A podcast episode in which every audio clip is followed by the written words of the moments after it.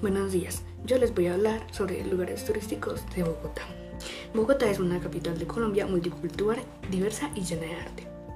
En el centro de Bogotá puedes encontrar una extensa riqueza cultural e histórica reflejada en decenas de museos, universidades, restaurantes, casas de estilo republicano y colonial, y por supuesto en sus emblemáticos cerros Monserrate y Guadalupe. ¿Qué puedes hacer?